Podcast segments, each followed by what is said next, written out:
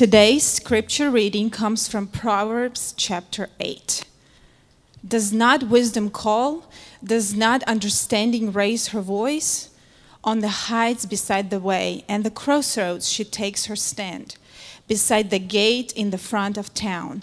At the entrance of the portal she cries aloud. To you, O man, I call, and my cry is to the children of men. O simple ones, learn prudence. O fools, learn sense. Hear, for I will speak noble things, and from my lips will come what is right. I, wisdom, dwell with prudence, and I find knowledge and discretion. The fear of the Lord is hatred of evil pride and arrogance and the way of evil and per- perverted speech I hate. By me the kings reign and rulers decree what is just. By me princes rule and nobles, all who govern justly. I love those who love me, and those who seek me diligently find me. Riches and honor are with me, enduring wealth and righteousness. My fruit is better than gold, even fine gold, and my yield than choice silver. The Lord possessed me at the beginning of his work, the first of his acts of old, when he assigns to the sea its limits, so that the waters might not transgress his command, when he marked out the foundations of the earth then I was beside him like a master workman, and I was daily his delight, rejoicing before him always, rejoicing in his inhibited world and delighting in the children of man. And now, O sons, listen to me. Blessed are those who keep my ways. Hear instructions and be wise, and do not neglect it. Blessed is the one who listens to me, watching daily at my gates, waiting beside my doors. For whoever finds me finds life and obtains favor from the Lord. But he who, fa- but he who fails to find me injures himself. All who hate me love death. Yeah. Thank you, Alina. Now you can be seated. That uh, proverb is uh, known, as we'll see in a second, as Lady, Lady Wisdom, because it's a, a, a, personification of, and just to hear Alina read that is powerful. Thank you, Alina. Let's pray together. Father, we thank you uh, now for the chance to worship through your word. Lord, we know that uh, your word is true and right and just and holy. And God, we confess that we are foolish, we are sinful, we are prideful, we're arrogant we are in desperate need uh, for your Spirit to speak into our lives. God, we pray uh, that your word would be made real to us, that as a, a two edged sword, it would pierce deep into our lives and it would call us out, call out our sin, and call us instead uh, to repentance and to faith, and to seek you today and to seek your wisdom. In Christ's name I pray. Amen. I wonder if you've ever tried to notice how many decisions you make every day. We make countless decisions all the time. If you Google that, uh, you're going to come up with a number that's quoted all over the place that we make 35,000 decisions every day. And I just don't buy it because that would be one every like one and a half to two seconds you're awake. So that number seems inflated, but everywhere across Google, they'll, they'll tell you that. But the point is still taken. You make countless decisions every day. Last night, you decided what time to set your alarm for. This morning, you decided how many times to snooze it. Then you decided whether to brush your teeth first or shower first. You decided what to go about your morning routine. You decided what order to wake up the kids and what to do with the kids first. You decided what shirt to wear. You decided all kinds of things, and it's only 10:53 in the morning, right? You've made so many decisions, including the choice to come here or to watch us online. You've made so many decisions already today, and there are so many more decisions still to come. If you uh, think about those decisions, some of them are, are trivial. Like, I think you look, you look beautiful today. You look very well put together. If you'd have chosen a different color shirt today, like, the world would still keep spinning on its axis. You know, most of our, a lot, not most, a lot of our decisions are just kind of trivial, everyday, mundane, meaningless things. Many of those things that kind of seem trivial, that are, are kind of small, they, they do matter and they add up, especially as you do them habitually. So whether or not you brush your teeth tonight uh, is probably not a major life altering decision. But if you decide to make that decision every day to not brush your teeth, well, there's going to be some consequences for that kind of habitual decision, right? So some of them are trivial, some of them are habitual, and they kind of change as you go. Uh, some of our decisions are moral decisions. Like there's a, a clear right and wrong in the decisions that you make. So deciding whether or not to, to steal something, even though you know you could get away with it, that's a moral decision, a moral right and wrong. It, it's a, a moral decision whether to, to fudge some numbers at work or to, to gossip or talk behind somebody's back or, or, or to kind of slander somebody online or something. Those are moral decisions we make. Other decisions we make are not really moral per se, but they are, are bigger decisions that kind of determine uh, the future, determine where we're, where we're headed to some degree or another. They may not be right or wrong, they're just kind of like up or down, left or right. Like I remember wrestling with the decision of whether or not to ask this girl, Amber, out on a date. And, and I was called by many, and have been since then later, uh, foolish for being slow to make that decision. But in and of itself, whether or not to ask somebody on a date is not a, may not be a moral decision. Now, of course, there are certain people that it would be immoral to, you know, you don't get But like in and of itself, it could be a neutral decision, but it does have huge ramifications for your life of which way you go. I remember wrestling with what to do after high school, and I came up here to visit Wofford. I visited Auburn. I visited Birmingham Southern. None of those are immoral uh, for me to go to. It was just a left or right, up, down, which way are we're going to go? We did the same thing. We wrestled with seminary. Gordon Conwell's where I went. I visited a whole bunch of other places. I, I had a, a, decision to make about whether or not to give my resume to this guy named Alex Cook, who I kind of knew from Infinity Church. And that wasn't, you know, a moral necessary. I had to discern that, but it wasn't immoral one way or the other. Many of our decisions like that are, are kind of life altering decisions, but they're not necessarily right or wrong, they're just different.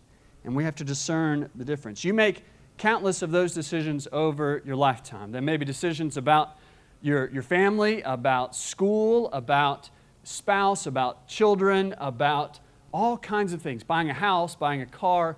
We make so many decisions throughout our life. You make decisions about your budget, how to spend your money.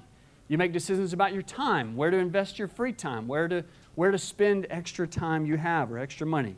You may invest in friendships or family or etc. You get the idea every course of your, every moment in your life, every hour, every minute, you are making decisions. So let me ask you this about all those decisions. What factors in? Who, who are you listening to? What, what is the, the determining principle and how you make those decisions? And it's going to be a little bit different depending on the kind of decision. Like, you're not going to stress too much about brushing your teeth tonight. But to the important decisions in life, what factors in to those decisions? Who, who has influence on the most important decisions in your life? Today, what I, I want to suggest to you about the important decisions and your habitual decisions, every significant decision, is this is who you should be listening to. You should be listening to wisdom. Listen to wisdom. That's the theme of Proverbs chapter 8. It's the theme of Proverbs altogether. And wisdom is how we make the most important decisions. Not every decision is clear and cut and dry, but wisdom is how we discern which way to go. You and I all we all need wisdom. Wisdom can be uh, include a lot of different things, can it? Sometimes wisdom is about knowledge, about information, about stuff you know. The more you have more information you have about something, the more you can the better you can make that decision. And so wisdom sometimes includes knowledge. Sometimes it's about a, a certain skill or trade that you're, you're a wise carpenter, you're, you're good with your hands. There's some wisdom that comes with that. Wisdom can be about navigating the ups and downs of life, the circumstances that change, and, and figuring out how to wisely navigate all those different paths. Sometimes wisdom is, is about reading people. So we say that when people are good with people, they're wise, and in the way they interact with others, they can read and, and follow the situation, understand what's going on. Wisdom about, is about knowing about what's best, not just for yourself, but for everybody. Making the wise decision for the sake of all those who are affected. That takes wisdom to know how the decision affects not just you, but other people. Wisdom is also the difference between right and wrong. It's wise to be able to, to discern when something is moral and when it's immoral. So it takes discernment, that's part of wisdom. Wisdom is also the courage to choose the right thing even when it's harder than the wrong thing. All that is involved in wisdom. And if that's all and plenty more involved in wisdom, that's hard, isn't it? Wisdom is not easy. It's not simple. You're not born immediately with all the wisdom you need in life. Wisdom comes over time. And thankfully, God's Word has given us a pretty strong, pretty incredible guide to wisdom. Really, the entire Bible uh, is about shaping you and shaping you to be more like Christ and, and will make you wise. But there are some books of the Bible that are especially focused on wisdom. The most prominent one, the most uh, significant one that we, we think of, when we think of the most, is the book of Proverbs. And so this summer, we're going to spend a, fair amount of time in the book of Proverbs. And I want to make just a, a side note here that if you've been around Infinity, or maybe if you're new to Infinity, uh, about how we choose things like where we're going over the summer. If you were here this last summer, we were in the Old Testament, we were in Psalms. Last fall, we studied the first half of the Gospel of Mark. We started this year off doing the New Testament letter of Titus. We preached Easter out of 1 Peter 5, which is a letter in the New Testament, just like Titus is. Then, the last seven weeks, we've been in the, the book of Revelation, the two, chapter 2 and chapter 3 in Revelation, the New Testament. And now we're coming to the Old Testament book of Proverbs. And so, what we're doing is we're, I'm preaching expository sermons. That means I'm exposing God's word to you. I'm not making stuff up. I'm not just giving you my thoughts because we all know that would be pretty useless. I'm giving you the word of God. That's all I want to give you, exposing, expository preaching. And my commitment is to a regular, steady diet across all of Scripture. That is what I think shapes us the best way possible. And so it's been since last summer, since we've been in the Old Testament for very long.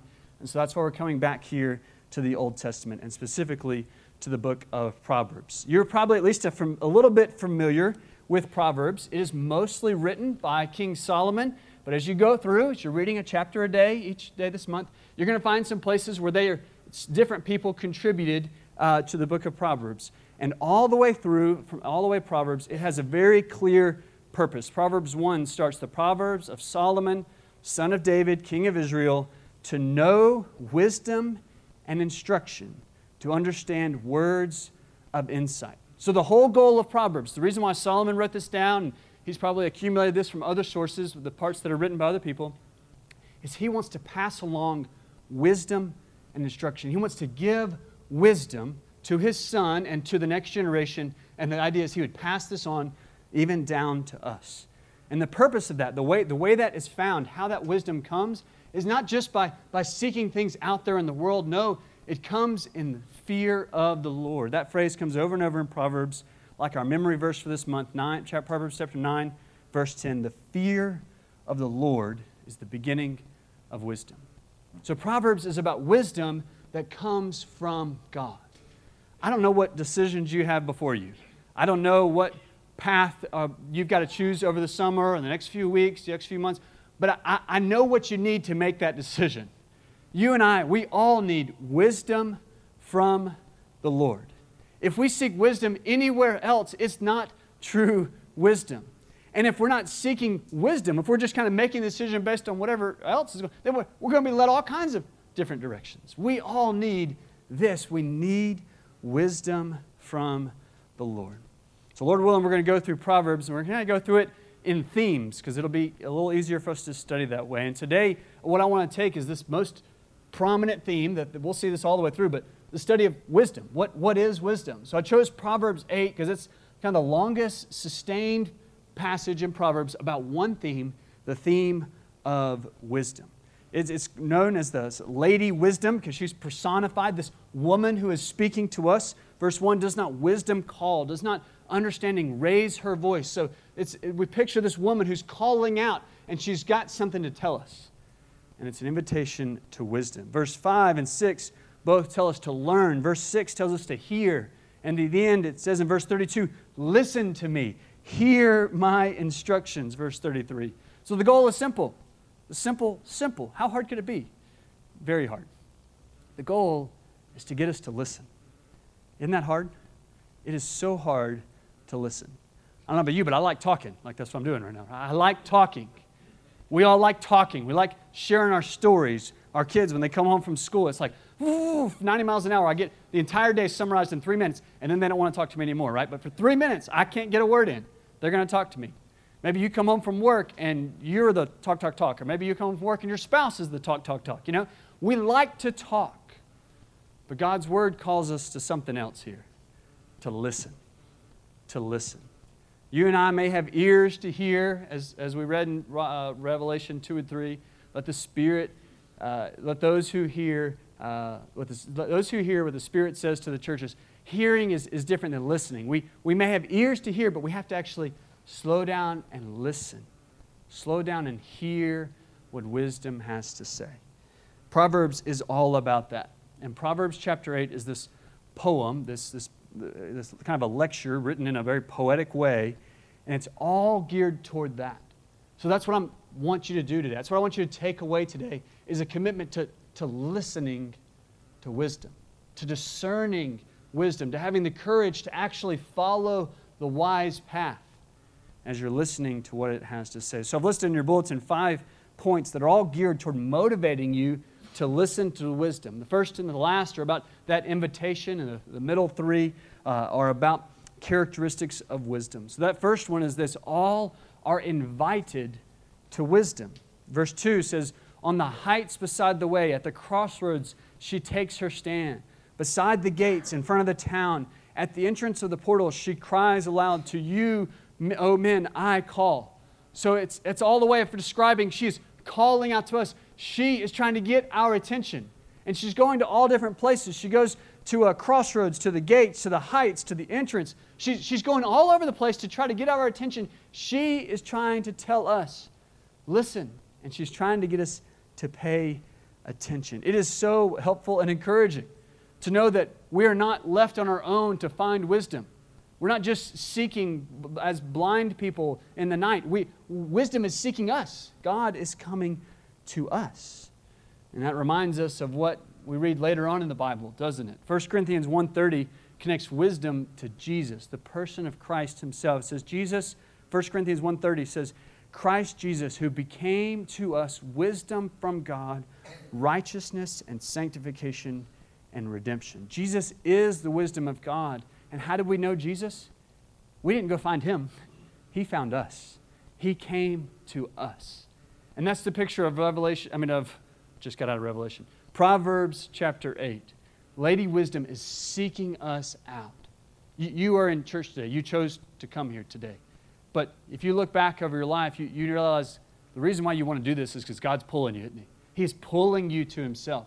God, God has given us His Word, and he is, he is seeking you. He's trying to find you. Wisdom is seeking us so that we can know who God is. He's willing, God's willing. He's sending wisdom to all kinds of different places and to all different kinds of people. Listen to verse 5. He says, O simple ones, learn prudence. O fools, learn sense. This is really encouraging to me because I'm very simple minded. If wisdom was left only to the scholars, if wisdom was only for the ivory tower, only for the people with the really high IQs or the really high EQs, emotional quotient or whatever it is. You know, if, God, if, if wisdom was relegated to only the, the top 1% of whatever, I wouldn't have it. Like I would not have wisdom. I, I have beat my head against the wall. The number of times I've made the same mistakes over and over again. The number of times I've said, I, I've learned this lesson before. Why am I still here? I am simple minded. I am foolish. And God says, you, you don't have to stay that way. God's wisdom is coming out to the fool, it's coming to the simple minded. And He says, you, you don't have to stay that way. God can shape you and grow you in wisdom. You and I are not excluded from wisdom if we don't have the highest IQ or the highest, the most amount of money or, or whatever else top 1% there is. It's not, the wisdom is not left to just them. Wisdom is available to all kinds of different people. No one has to stay a fool. We are all invited to wisdom. That's the encouragement, that's the invitation to listen because it's available to everybody. And from there, wisdom begins to describe herself for why you would want this wisdom. As she's coming out to us and she's calling us to listen to hear. Why, why do we want to pay attention to this? Well, the first reason is that wisdom is right. Wisdom is right. Listen to the, if you read verses 6 to 9 and 12 to 13, Lady Wisdom gives a whole bunch of kind of synonyms for wisdom, and they're all about good things, about good things. It uses words like knowledge, right, truth, righteous, straight path, prudence, discretion. And, and the point is that what's right and what's wise are the same thing.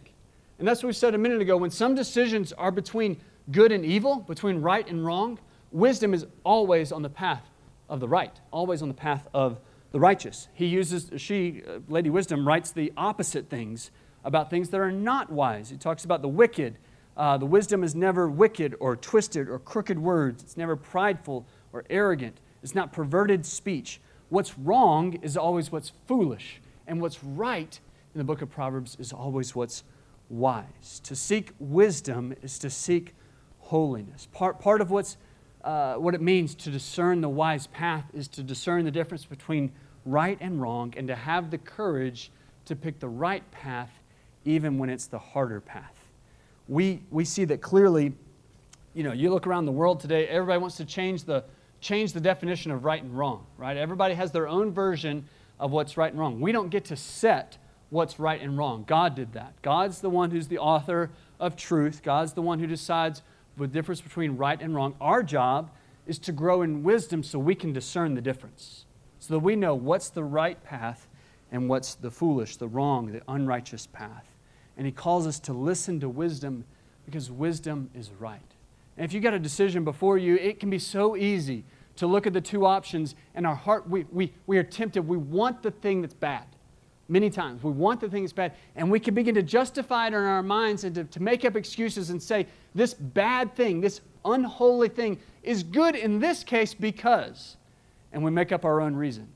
And it's our way of choosing the foolish path and trying to describe, trying to call the unholy thing holy. But God says, no, no, no. There's a right and a wrong. It's clear. And many times the decisions we make, we're the ones that put a, a, a fog in between us and those decisions. That God's word pierces the fog and says, wrong, right, wise is choosing the right path. That is one clear characteristics of wisdom. Another is that wisdom is valuable. William, wisdom is not just right, it's also valuable. It is better than money or material blessings. Verse 10 11, she says, Lady Wisdom says, Take my instruction instead of silver, and knowledge rather than choice gold. For wisdom is better than jewels, and all that you may desire cannot compare with her. If, if this afternoon somehow you became 100% convinced, and you're right, that, that in your backyard is a buried treasure of gold and silver and precious jewels, you would dig it up. like it didn't matter what it took. You would find whatever shovel you got, you'd call whatever connection you have that somebody's got an excavator. You are digging up your backyard. Even if your grass looks like Travis Spain's, you are digging it up because you're going to get that treasure. It's valuable, isn't it? If somebody offered you a pay raise, if you'll perform this way at work, if somebody offered you a bonus in your job, if your sales numbers reach this level, if somebody offered you a job that required your family to, to pick up and move somewhere, there's probably a number value that would convince you to uproot your entire family and move somewhere else. You may say it's a very high number, but there's probably a number. You've probably made decisions and done difficult things in life that are financially motivated. We, that's, that's not evil. You, you can choose to do things that make more money. That's okay, that's a good thing. And God's saying there's something even better than that. There's something even better than digging for treasure. There's something even more valuable.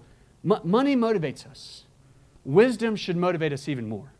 Wisdom is more valuable than all the treasures of the world. Listen, we've, we've seen the news headlines when this happens. We, we know how it can happen. You, you can have all the stuff. You could have the biggest houses, one at the lake and at the beach. You could have, you could have all kinds of things. You could have yachts and whatever else. And yet, with a lack of wisdom, throw away a relationship with a spouse, not be connected and not love your kids well, to unwisely and foolishly give away things that you later realize are far more valuable than all this stuff. We, we know this, that wisdom is better than treasures. But do we really seek it that way? Do we really listen to wisdom more than we listen to the things of the world? And he says, and we'll see this, we'll study this at some point through Proverbs this summer, that the, the wise are actually more likely to flourish. You're, you're more likely to actually make money if you're seeking wisdom than if you're not. Verse 18 riches and honor are with me, enduring wealth and righteousness. Being wise in your business, in your job, making good decisions is more likely than being foolish to make money, right? Like if you are foolish in your job, it's probably not going to go well for you. Wisdom is a good thing, it can be financially beneficial.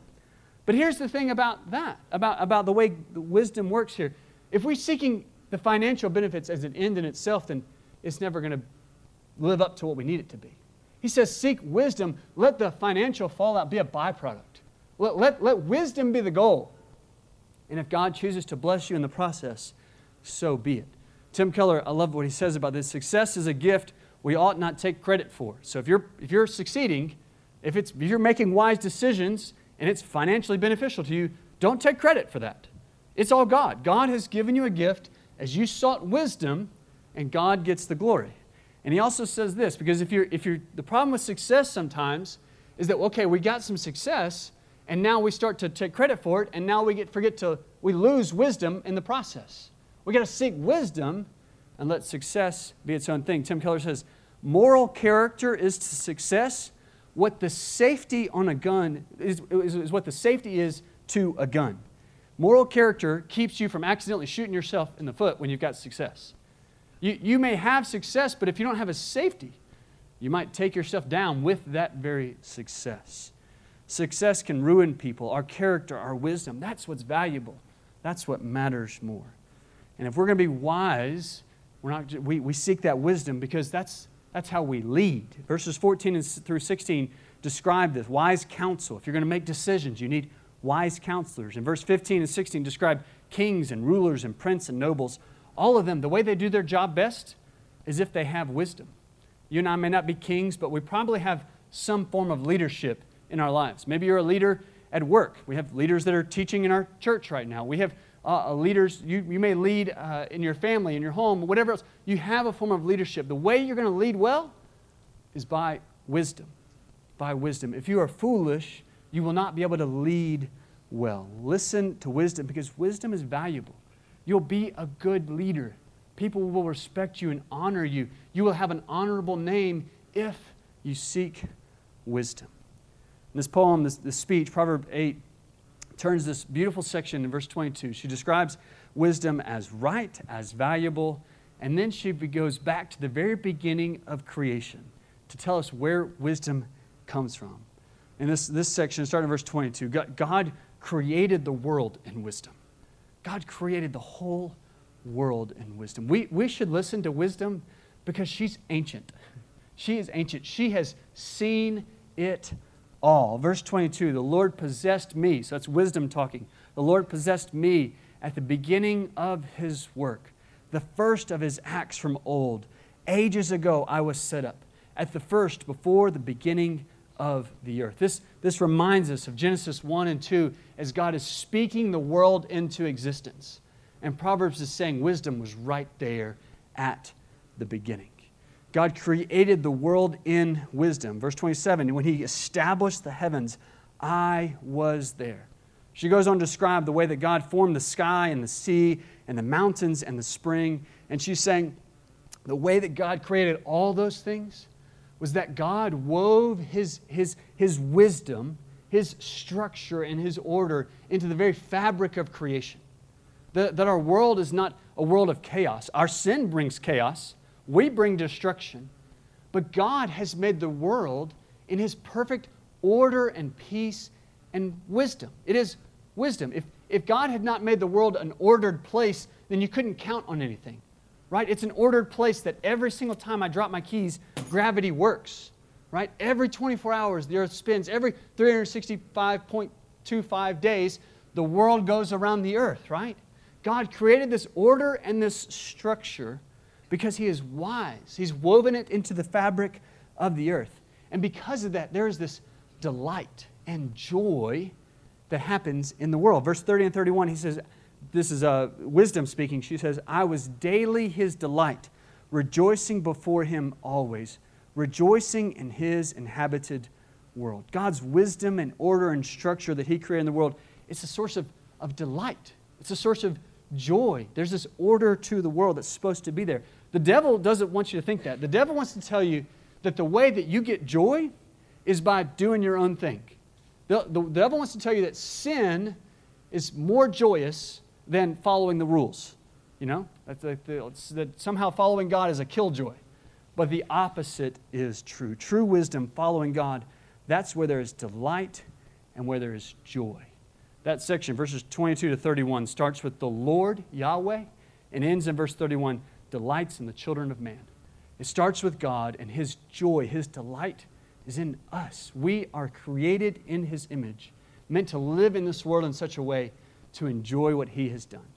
There's, there's an awesome connection here between what God has done and what we do. In verse 29 and verse, verse 27 and 29, uh, they're translated differently, but both times it uses this word that literally means to carve. And I think this is such a beautiful picture. Hebrew poetry is so good about this. It talks about how God carved or, or drew a circle on the face of the deep. And I had to get some help with figuring out what that means. He's, he's talking about standing at the shore and looking at the horizon, this line that God has carved out and painted, made this line in the world. He's carved that out. Again, he says that he carved or marked out the foundations of the earth. So he's, God is the one, like a master craftsman, carving the world into existence. He decreed it. The world will be well ordered and structured. He, he did it like a craftsman. He built it, he carved it out. And then back in verse 15, the word is used again, but about something we do. There it's translated decree because the word carve would have been a reference to the way that kings, when they made a law, somebody would carve it out on a stone tablet. And so what he's saying is that God carved out the world, and our job is to be like him in this that we seek wisdom and we carve out, we make things that are right and just and holy. When, we, when kings make rules, when we make decisions, that line up with God's carving of the world, when we are following the wisdom that God has given us, we're participating in what God has made. We are lining our lives up to what, what, what God has made in the world. We will walk wisely. We're carving out our way in the world and doing it according to His wisdom. When we do what is wise, we're reflecting His order in the world. So we're beginning to hint at a major theme in Proverbs that we'll see as we go. Verse 13 said, The fear of the Lord is the hatred of evil. To fear the Lord, honor, reverence, respect Him, that's where wisdom is found. That's where wisdom is found. It's found in following the Lord. Again, when we turn to the New Testament, we get a clearer picture of what that looks like. Proverbs 8 tells us that wisdom was there at the foundation of the world, right? Well, so was Jesus. John 1 1, we read, In the beginning was the Word, and the Word was with God, and the Word was God. And that Word became flesh and dwelt among us. Again, 1 Corinthians 1.30, Jesus Christ who became to us wisdom from God. We read here in, in Proverbs 8 that wisdom is a, like a woman who's seeking, getting our attention, calling out to us. And we turn to the New Testament and realize Jesus is the fulfillment of that wisdom. He has come to us so that we would know him. And with Jesus in mind, we read the final blessing, the final invitation of, of Proverbs 8, where she tells us, Blessed are those who listen to wisdom. Hear it, listen, don't forget it, don't miss it. God is trying to get your attention so that we will listen.